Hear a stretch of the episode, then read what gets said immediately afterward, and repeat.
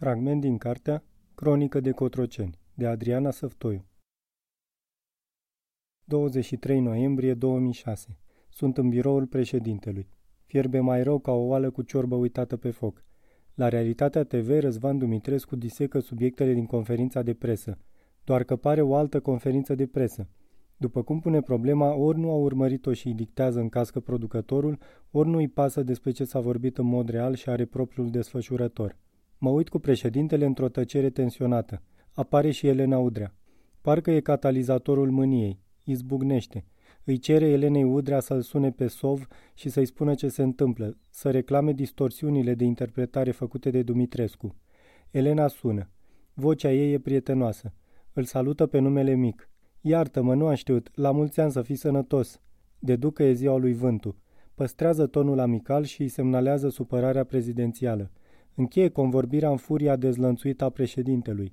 Îi reproșează Elenei modul amical în care a vorbit. Ce am spus eu să faci și ce ai făcut tu? Se uită la mine. Pune mâna și sună-l tu. Te ocupi de comunicare, așa că e obligația ta să rezolvi lucrurile. Îi cer numărul de telefon Elenei și formez de pe mobilul meu. Pe Sorin Ovidiu Vântul cunoscusem personal prin 1999. Claudiu lucra la Oamenii în Top, o revistă susținută financiar de SOV. Ne-am cunoscut întâmplător la o întâlnire cu oamenii de afaceri. Nu știam cine e, dar el știa că sunt soția lui Claudiu. La acea întâlnire la care a participat și Radu Vasile, m-a abordat vântul. Ne confruntam cu o problemă de familie pe care încercam să o abordăm cât mai echilibrat și fără să ne panicăm. Mi-a spus că în cazul în care avem nevoie de ajutor să nu îl ocolim. Nu a fost nevoie, dar am apreciat gestul lui. Ne-am revăzut o singură dată, prin 2003 sau 2004, după ce am ajuns la Cotroceni, m-a sunat de câteva ori în primele luni ca să analizeze critic entuziasmul lui Claudiu față de Traian Băsescu. Citea editorialele din Jurnalul Național. Deși ar fi putut să-i spună direct lui Claudiu ce crede, mă suna pe mine, introducându-se cu expresia care părea să fie marca lui. Mi se adresa cu excelență, cu o inflexiune care arăta de fapt un dispreț suveran. Bună ziua, Adriana Săftoiu sunt. Excelență, distinsă doamnă, am plăcerea să vă ascult.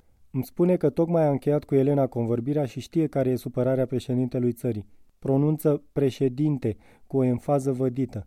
Dau să explic că e o mare distanță între ce se prezintă la televiziunea lui și ce s-a spus în conferința de presă. Nu sunt nici amicală, nici dușmănoasă. Dacă era după mine, aș fi vorbit doar cu Dumitrescu, după emisiune.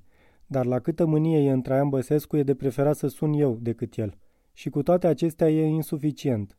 Nimic nu îl poate răcori începe să vocifereze impresii, injurii la adresa lui Sov, suficient de tare ca acesta să audă. Sov mă întreabă dacă cel care se aude pe fundal înjurându-l e marele președinte.